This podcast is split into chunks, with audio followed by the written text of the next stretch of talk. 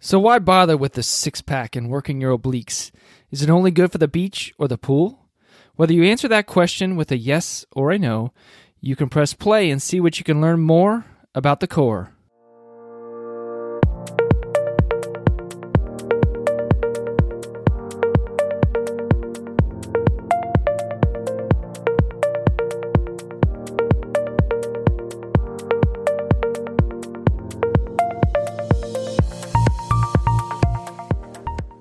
Well, hello there, and welcome to a brand new episode of the podcast. This is Seth Jump, your professor for Anatomy on the Go. If you haven't done so already, head over to anatomyonthego.com to grab my free ebook, Preparing to Ace Anatomy. So, this is the last episode of 2020, and so while the podcast is on a break, you can certainly listen to all those podcasts that you can find in the podcast archive. There's a decent number of episodes at this point, and they're all free, so enjoy those episodes. Today, we are exploring the core. This is all pretty interesting, and being healthy with respect to core strength can really improve your quality of life. So let's explore that topic a little further.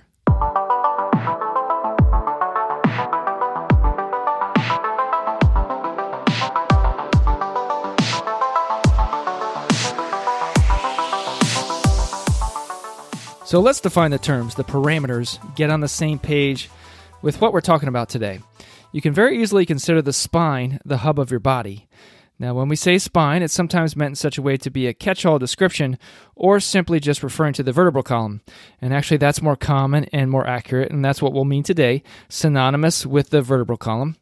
But we need to reference here in this podcast both vertebral column and the spinal cord that's within the vertebral column. So we'll parse them out so you know exactly what I mean. Now, looking at the spinal cord, this is an incredibly important part of anatomy. Information comes from the brain, and then we send information out to our muscles and other effectors. We integrate information for reflexes. We bring in sensory information so we can make decisions about what to move and when to move. Vitally important. The spinal nerves, which tell our muscles to contract, exit between adjacent vertebrae through a structure called the intervertebral foramen. There are many of these, and the plural of foramen is foramina. Now remember a few things here. Between adjacent vertebrae are discs of fibrocartilage called intervertebral discs. So check out episode 39 of the podcast for more information about the IV discs. They provide a pad that helps us provide a cushion and stability for the entire weight of the vertebral column and enable us to bend and twist easily so that the vertebrae don't have a whole bunch of bony friction. Now, another important aspect here is that adjacent vertebrae connect with each other and connect using facets. There is some give in this particular joint, which also enables us to move our vertebral column freely. Of course, compared with the ball and socket shoulder joint, there's a whole lot less give, a whole lot less movement capability here. Now, the vertebral column wants to maintain its normal neutral position. It has its own native curves, but it doesn't want to have too much flexion, that is too much forward movement, or too much uh, extension, that is too much backward movement. I mean this in the chronic sense. Like your vertebral column is consistently in extension beyond neutral, that is hyperextension. A good visual for this is pregnancy.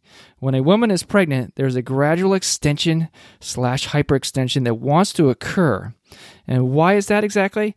Simply to maintain center of gravity. Now, let's think about what the body wants to do on a regular basis. The body wants to have that neutral position in the spine, and to do so, we need to have stability and flexibility both anteriorly and posteriorly, that is, toward the front and toward the back. Anteriorly, that stability and flexibility is provided by the abdominal muscles. So we're talking about rectus abdominis, external internal abdominal oblique, and transversus abdominis.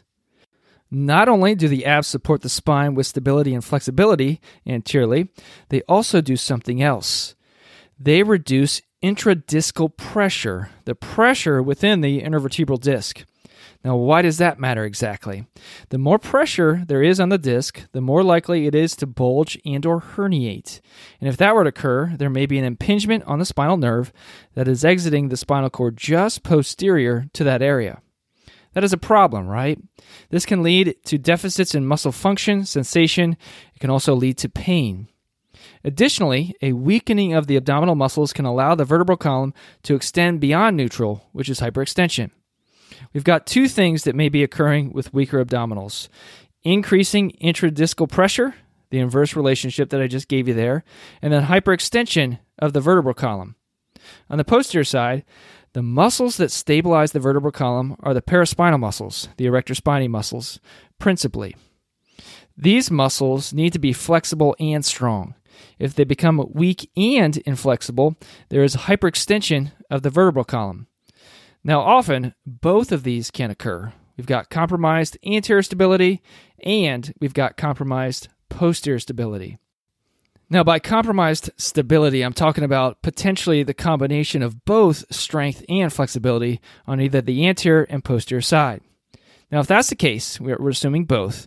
What's going to happen? What's the what's the result that's probably going to occur? You're going to have hypertrophy of the facet joints. So, hypertrophy of the facet joints is actually a compensatory mechanism for the hyperextension that is occurring. There needs to be a greater stability in the bone. There is actually a deposition of new bone, and that new bone can actually start to take up space in the intervertebral foramina. Bone is not supposed to be in that space. The spinal nerve is supposed to be there, and that could cause nerve impingement. Now, assuming that you also therefore have compromised anterior strength, stability, and flexibility, you're going to have therefore an increase in intradiscal pressure. This increased pressure within the disc therefore makes it a little bit more likely that a bulge or herniation of the disc can occur. In addition, with hyperextension, there is further wear and tear on the posterior aspect of the disc, yet another potential threat. Now, think of these supporting muscles as a circular chain of support, almost like a brace or a sleeve that surrounds the vertebral column and also, of course, the spinal cord inside.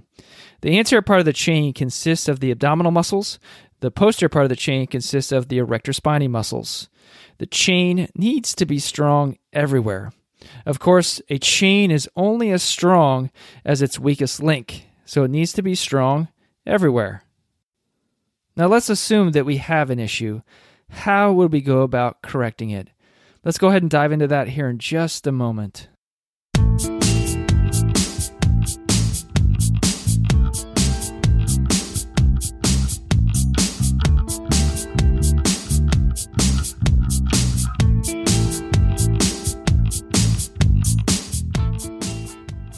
So let's talk about how you could correct these issues.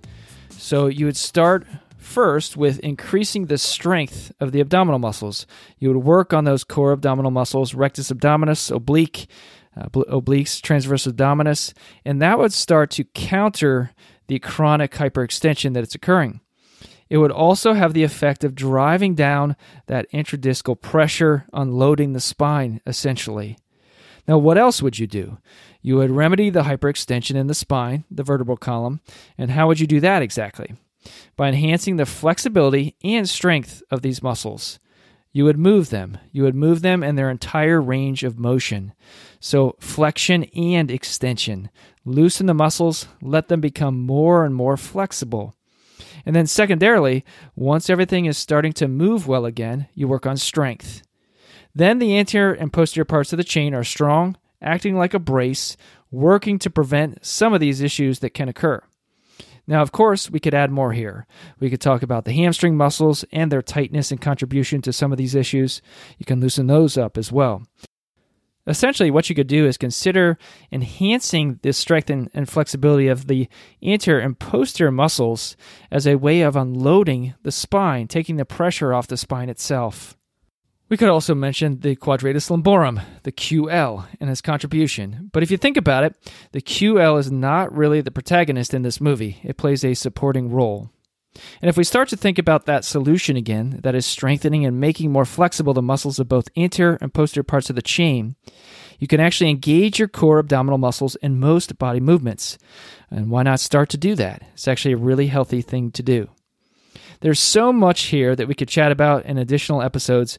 We could talk about other muscles whose tightness can give us problems, including the hip flexors, thigh rotators, etc. And some of that can come later. But we'll call the episode for today. Well, thanks for listening to the podcast today. Appreciate that you chose to listen. And this is the last podcast episode of 2020 before the podcast takes a break for a little while. For now, it's to be determined when the podcast will return next year. A quick ask before we head out the door. But before I do, let me share that the mission of Anatomy on the Go is to help you learn, practice, and review anatomy while you're out and about doing what you do, making anatomy accessible, easier, more fun, etc. Now, the podcast has the potential to expand into other forms of multimedia, including video, community with other listeners, as well as even into more content related to physiology. That being said, would you consider supporting the podcast with a financial donation? It could be a way to support that expansion, it could be a way to say thanks and pay it forward, whatever your motivation happens to be. And if you want to do that, all you have to do is click on the support link in the podcast description. And thanks for considering. So, hope things are going well for you wherever you are, wherever you're listening to this. And until the next episode hits the podcast airwaves, all the very best. Happy holidays, happy new year, and I'll see you later.